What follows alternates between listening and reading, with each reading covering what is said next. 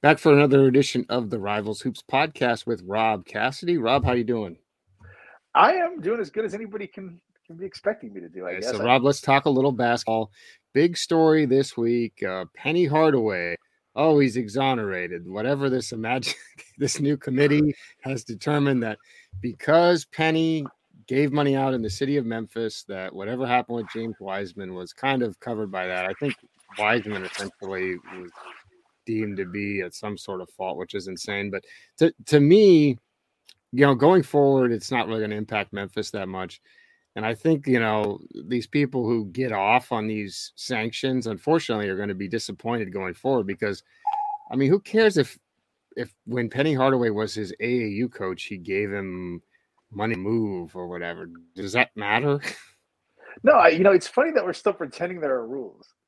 like, I mean, you know, everything is such a gray area now where it's like it, eh, eh, you can funnel money to kids so many different ways that, like, if, if you're really like trying to enforce anything, I mean, don't you have better things to do with your time? Like, if, if a program wants to find a way to pay a kid, they'll find a way to do it in the gray area now. Like, and, and sure maybe there's some infractions and maybe that comes down and maybe there's an investigation but nobody should be getting like actual penalties for things because you, it's all basically legal yeah, I think you know, and, and it is true that Penny kind of had an unusual relationship with the city of Memphis, and the city of Memphis is an unusual place. I mean, there's just no other way to put it. So the fact that okay, he was his AAU coach, and then he helped him transfer so he could play for his high school. Okay, it's like great. Take if you if the you know, Memphis High School Association, which won't even credential me to cover football games. If, if this is where they want to dig, this is where they want to dig in, and you want to take away the state title,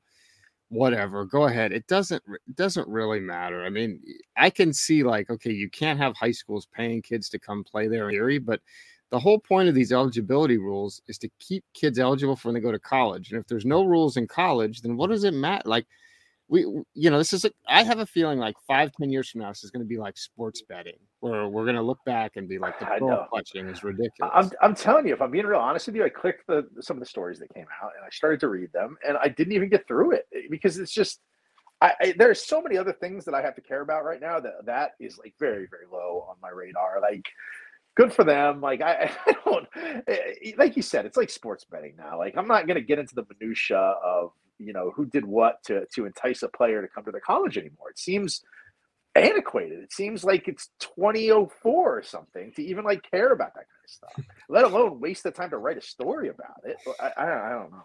Right. And then be like, oh, the, the, the, NCAA was dealt a blow. It's like, well, the NCAA is hanging on by the skin of his teeth. Everyone cares about, you know, oh my, they didn't punish James Wiseman for the three games well, that he played there. Well, and, and the best part of the people that are like scandalized that Penny didn't get a suspension or something, right. where it's like, for, for, for what? like, uh, do you know how these NIL collectives work? Like, I don't, I mean, I, I don't know. It's, hmm. Okay, so talking about Penny, he hasn't necessarily had the success wins and losses wise that we thought he was going to, especially last year when they had Jalen Duren and uh, Emoni Bates, and you know that everyone thought, okay, they should be running through the AAC. What's your take on that? I mean, as far as Penny as a coach, what's his long term? Now that this is out of the way, what's his long term, uh, you know, prognosis there at, at Memphis? Well, it helped them that they closed relatively well last year. They played a lot better at the end of the year than they did for for some other stretches of time there, uh, especially in the beginning. It looked like maybe it was going to go real sideways on them when they were marred in that losing streak, and he is screaming at reporters about not cussing at reporters, f bombing reporters about not supporting the team or whatever happened there. Uh, but you know they start rattling off wins. The Emoni Bates situation, I think, is more of a you know an exception, not the rule to to Penny's coaching tenure there because it was just a hard situation to handle in the beginning. You know, sure, it's Penny's fault for kind of taking him in, but you know, with Emoni and his family and the people surrounding him, it's very, very hard to to kind of play the coach figure there when you have people second guessing your every move. I think, you know, I'm not going to go out on a limb here and say he's going to be fine. He's going to win a national championship. I don't know. But like anything else, I think it's a shade of gray. You know, Penny's probably not as bad as his detractors want to make him out to be when it comes to X's and O's. And uh, even if he didn't live up to the talent level he had on the roster last year. And he's probably not as good as the people that will are close to him and will defend his name. He's a fine coach, though. Uh, and, you know, it's just going to really come down to what kind of talent he can get in there going forward. I think this year should be uh, a litmus test for them because uh, they do have some returning players. You know, they don't have Emoni back, but they didn't really have him for much of last year either. Uh, Jalen's gone, which which is going to hurt them. Uh, but if he can find a way to kind of stay relevant, stay in the stay in the NCAA tournament hunt, you know, I think he can buy himself some some goodwill there.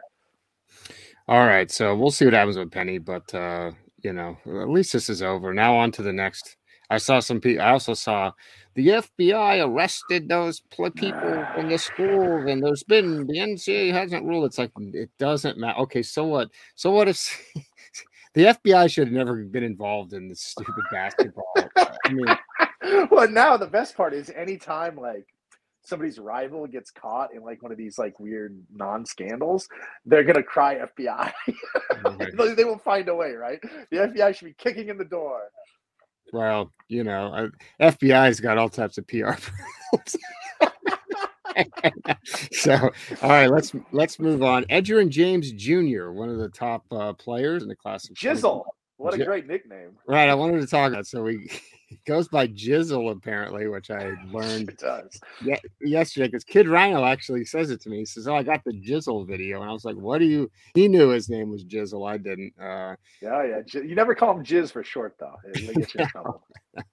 uh, the James family, some accomplished athletes, had a really good uh, son who was a, a, running back last year who went to I think Howard. I have to look at how he's doing. Um, definitely one of those another one of those players that Miami fans feel like they should have taken a la Frank Gore Jr. And yeah. they're guess what? They should. I agree. Frank Gore Jr. has definitely proved that they should uh, take whoever. But anyway, Miami not in the mix here. Cincinnati, Georgia. What's the other school that's that's listed at least? LSU is listed, but okay. he hasn't visited, and there may not be a visit, or there may be a visit, but I don't think they're a real player. It's definitely a Georgia and Cincinnati situation. So they're going to be battling down the stretch here. Uh, we know there's conf- there's conflicting reports. Yeah. How do you think it's going to play out? I think he's going to land at Cincinnati. I, Georgia feels confident, and they have reason to feel confident. They recruited him when they were at Florida. He it's closer to home than Cincinnati. He's got a really good relationship with Erik Pastrana, who's an assistant over at Georgia and was an assistant in Florida. He kind of recruits the Florida area for UGA. And they feel pretty good about him. The issue is he recently visited Cincinnati, and the people around Jizzle feel pretty good about Cincinnati. So you've got Georgia still thinking they're the front runner, but I think that gap has closed. And if I was going to bet money on it today, I would bet him landing at Cincinnati, especially if they miss on Isaiah Collier and it's starting to look like they might. He might end up at USC. Uh, and Jizzle then becomes the backup plan, I think. And they've got to get one out of the two. And I think they can kind of get him there by saying, you know, if you come here and Isaiah is at USC, you know, you're kind of running the show at guard here. You're the lead guard. And I think that's appealing to him. Yeah, uh, Edens did go to uh, Howard, by the way, in case you were wondering, as a freshman. What was his name? Eden, E D E N. Gotcha. Got to keep the. uh He didn't get the Jizzle. I don't know what his nickname is.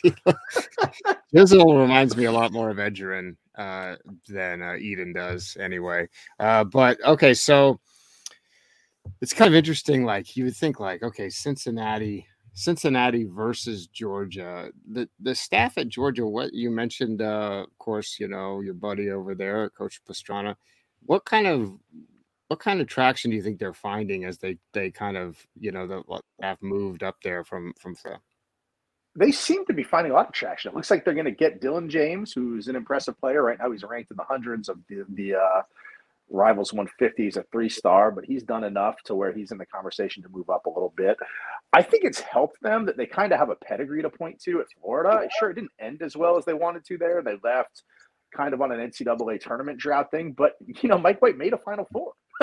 Hmm. you know, they they did they did some good things there, and they can kind of point at it, and they've got relationships in the right place too. That staff, you know, that staff has got relationships in talent rich areas. Uh, I think they kind of know how to sell Athens, which is a big, big, big part of attracting people to UGA. I think, especially on the basketball side, where you don't really have the football tradition to point to, but you do have one of the best college towns in the country to point to. Uh, it's a wonderful place, and and I, I think they're going to do well. All right. Uh, everybody, of course, talking about uh, Bronny and Bryce James. Oh, what's going to happen now? We've kind of had an interesting cycle with Bronny because you know we still don't know really if he has any offers, which I kind of wanted to ask you about. Uh, it seems like he has an Ohio State offer. The fact that he went there and did the photo shoot leads me to believe that if he would go there, he could go there, right? I think there was a point in time where he could have gone there, and he may still be able to go there. But it seems like the Bronny offers, because they haven't been publicized, are a little bit easier to take away if another option presents itself, right? Because he's played it so close to the best. It's not out there in the media really, except for like innuendo of who's offered. So if you see somebody you like more, you think maybe I want to go in the transfer portal, it's a lot easier for a coach to just kind of because right. it's not out there, you know, right. like they did this to themselves. And there's some buzz now that Ohio State might not have room for him because they're going to want to take some transfers or whatever, hold back some scholarships. But I think that, you know, if push comes to shove, he could probably go there. If push comes to shove, he could probably go to Oregon. Uh, and there are probably some other schools out there too. But they, you know, LeBron is just, it's fascinated me for somebody that went through this like LeBron James, who should understand how the media can help more than anybody in the world, has really sheltered him from this. I think it would be the other way around where he'd want to kind of, if LeBron James believes that his son is an NBA player, which he clearly does, why wouldn't he want him to get this media training and get his feet wet when it comes to facing the media instead of holding him back, holding him out of all this stuff. And then when he gets to college, all of a sudden it's like, surprise, there are reporters that want to talk to you. Like, you can't do this forever. Well, so we go through this with Arch Manning, a similar situation. The the thing that I think people don't realize now, Bronny, especially when LeBron shows up. I mean, you and I have both been in the gym, and when LeBron uh. shows up, I mean, it's just total insanity. But I've also been in the gym in Indianapolis where LeBron wasn't there, and Bronny was playing, and there were a lot of people watching. It was definitely crowded, but it's not like you know they didn't shut down the whole gym. You know what I mean? There were like eight other games going on. When Bryce plays, no, there was nobody watching. Uh, so uh, I kind of find it that I, I, think they build up this, and same with Arch. It's like okay, if Arch Manning went to Elite Eleven, he'd do like one scrum with like nine reporters and it would take like seven minutes and then it would somebody would ask him about his hair or something you know somebody from the athletic who thought they were being funny uh, so is it uh weird having uh your dad your last name be famous? Yeah yeah you ever think about doing the manning pass? It's like there's only so much and uh, the thing is a lot of especially arch is pretty measured and it's funny because uh talking to him on the side he's definitely like when you have a parent who's funny like like i'm sure bronny is funny and quick-witted and smart but unfortunately he's in like he has to be in robot mode arch is the same way it's like uh, you know i guarantee you you know it's like mac jones underneath Nick Saban sure. or Belichick. We know, yeah. we know what Mac Jones is like, and we see his public persona.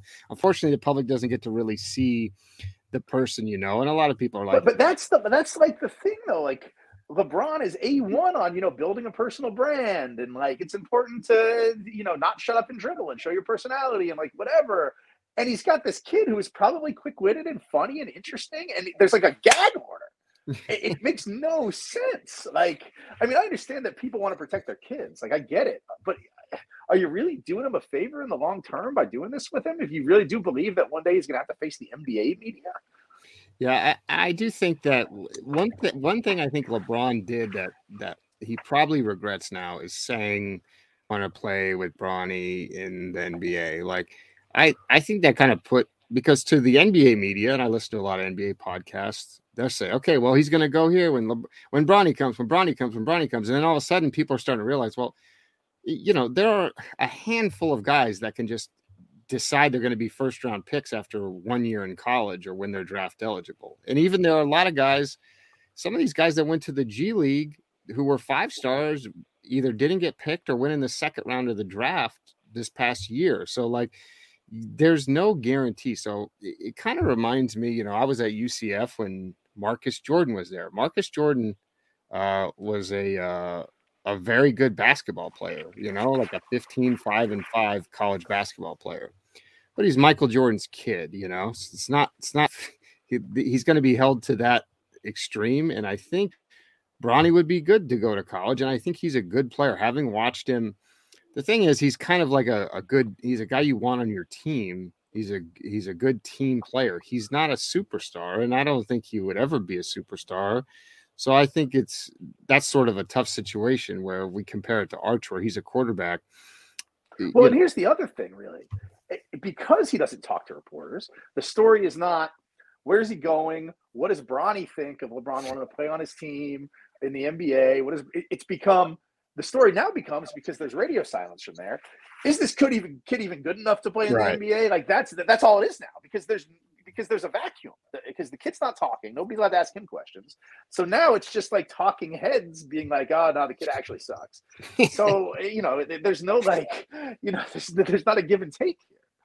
Yeah, it's it is a really a tough situation. I, I haven't seen Skip Bayless weigh in. I'm sure Skip doesn't think he's any. Good. How is he? How is he not? Like that, that's kind of surprising. Maybe he's waiting for the kid to turn 18 to trash him. But uh, I, I do think that if Bronny James was, you know, this is a, as we saw someone we used to work with made national headlines by saying if Arch Manning's last name was Smith, he'd be a three star. If if Bronny's name was something else, I still think he's a solid four star basketball player. 100%. I think we have, I think we've done as an industry, not even just rivals, have done a pretty good job where we've ranked him. Um, I think that if his last name was Smith, he would be in the same place. And I think people argue both ends of it, and that kind of tells me we've done. Uh, I've had people tell me that he'd be ranked a lot higher if his last name was Smith, and I've had people tell me he wouldn't be in the 150 if his last name was Smith. And I don't think either of those things are true. I think we've done a pretty good job on evaluating him for him the only thing that's made it difficult is he's played on an AAU team where he doesn't necessarily have the talent surrounding him that he does on the high school level. It would be interesting to see him play on a regular grassroots team in the EYBL instead of the team that he's on. Um, so you know, sometimes he's asked to do a lot, so he can look a little bit overwhelmed at times, but it's only because he doesn't have the help. Yeah, so we'll see. I bet he has a big season. I mean, I would I would be shocked if he wasn't uh he's going to play a national schedule. I wouldn't be shocked. We see, you know, his stock go up a little bit. And if you're a if you're a school, I don't know why you wouldn't want to have. I mean, you know, we we had schools taking rappers kids and putting them on the, the end of the bench. Yeah, and, and, rappers kids that weren't good players. Bronny James right. is a good basketball player. Like right. Is, that gets lost sometimes. right. So I think if he wants to play college basketball, he can. I think he should. I mean, I don't.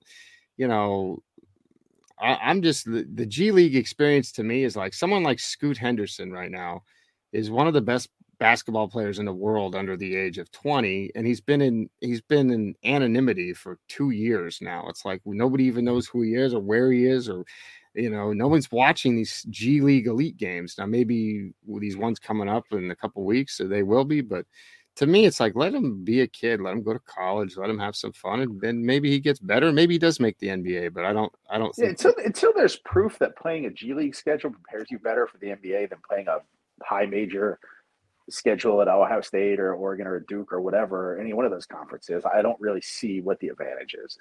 Uh, especially now, especially now that they can make money. Now you can exactly. make money in college. So. No, there used to be, yeah, there used to be that advantage, but that advantage is especially if you're Bronny. Bronny James is going to make money no matter where he goes and he's going to make a lot of it, you know? so. All right, back to the recruiting aspect. It is a big midnight madness. Drake will be out there shooting air balls. Kentucky, uh, Aaron Bradshaw and DJ Wagner expected to be there. Rob, this is a big one. Uh, you know, I, I, took some flack when I put in a future cast for DJ Wagner to Kentucky because I thought it was common knowledge, and apparently it wasn't to the Louisville fans who were not thrilled with uh, my pick there. This was months ago, this was a couple months ago. So tell us what's going on here. Well, the the big one here is Bradshaw. He looked very close to commit. No, not the big one, but the, the more interesting one to talk about right now, I think, is Bradshaw because he looked – almost committed to Kentucky this summer, early, early this summer. And then all of a sudden it was like, you know, I'm not going to commit now. I'm going to go to UCLA in Texas and like look at these other schools that they don't really seem to be players. Now it looks like he's going to end up in Kentucky again, unless he goes to the G League. And I think him going to Midnight Madness there is kind of a signifier that okay, Kentucky is really back to the school to beat in this situation. So they've kind of returned to their throne, so to speak. Um, and you know there was some some some talk that these two might not want to play college basketball together. But I, the more time goes by, it's starting to look like they mo- might both end up there at Kentucky unless Aaron ends up in the G League. What's going to be real interesting is if Louisville gets neither of them. They've had it has been very hard for Kenny Payne. And I think it's harder than a lot of people expected. I think that people expected because of his pedigree and because of the players he was able to recruit and develop at Kentucky that he would slide into Louisville and have that same success right away, despite never coaching a game. And I always tell people, especially when I'm radio down there in Louisville, no matter who you are, it's hard to sell a dream. I mean, you can talk about Devin Booker and everybody else you you developed at Kentucky all you want, but until you've shown it as a head coach on the floor, or at least a semblance of it, or some positive trajectory, it's hard to sell a dream. Come here and play for a guy that's never been a head coach is still a gamble when you're a player of this level that wants to go to the NBA. It's it, it's it takes some faith. Meanwhile, you know, going to play for Calipari takes a little bit less faith because you know you see you can see it. The, the proof is there in the pudding. As Payne starts to win games, and I'm not saying he has to go out and win a conference title or go out and make the final four this year, but if he shows that he can make that take that team from where it's been to a little bit more competitive and at least show the upward trajectory, then it gets easier. And then I think you start seeing the uh, the Kenny Payne of old, the recruiter of old. Yeah, and it's a different, you know, Kenny Payne's been elite recruiter for a long time, but keep in mind he was out of the game for for a couple years. I mean, the landscape has changed. You know, you're away from a year or two. The people you need to know change. The you know, the, no, the do that ever. The, the, every everything changes like because people come and go through this world uh, like crazy. So I think Louisville fans will probably freak out, and they've had a rough couple years. I mean, it's been brutal since uh, the Pitino situation ended, and I think they were hoping, boom, he steps in and he fixes all this, but it's going to take time, right? No, no, hundred percent. You know, that's what I just said. Is he, he's got to have a season to be able to point to before he's even able to recruit at that level. I think just because of how Louisville maybe is viewed by these kids. You got to remember they've been okay for a, for a period of time now. And these kids are young; like they don't remember. You know, a lot of them were pretty young when Rick Pitino was ruling the roost over there. All right. Well, we'll see what happens at Midnight Madness. We'll see if we're on commit watch. Uh, that wraps it up for this week's Rivals Hoops podcast with Rob Cassidy. Honey, if I should get my name on the title if I'm going to be on here every week. But uh, anyway, be sure to check you, Woody Wommack. yeah, be sure to check it out on uh, on Apple Podcasts, Spotify, YouTube. Uh, subscribe, leave a review. We're going to be back every week. Uh, Rob will have some guests on. Uh, boy Travis Graf will make some appearances. So uh, lock it in, and uh, we'll be keep bringing the fresh content. Thanks, Rob. Thanks, buddy.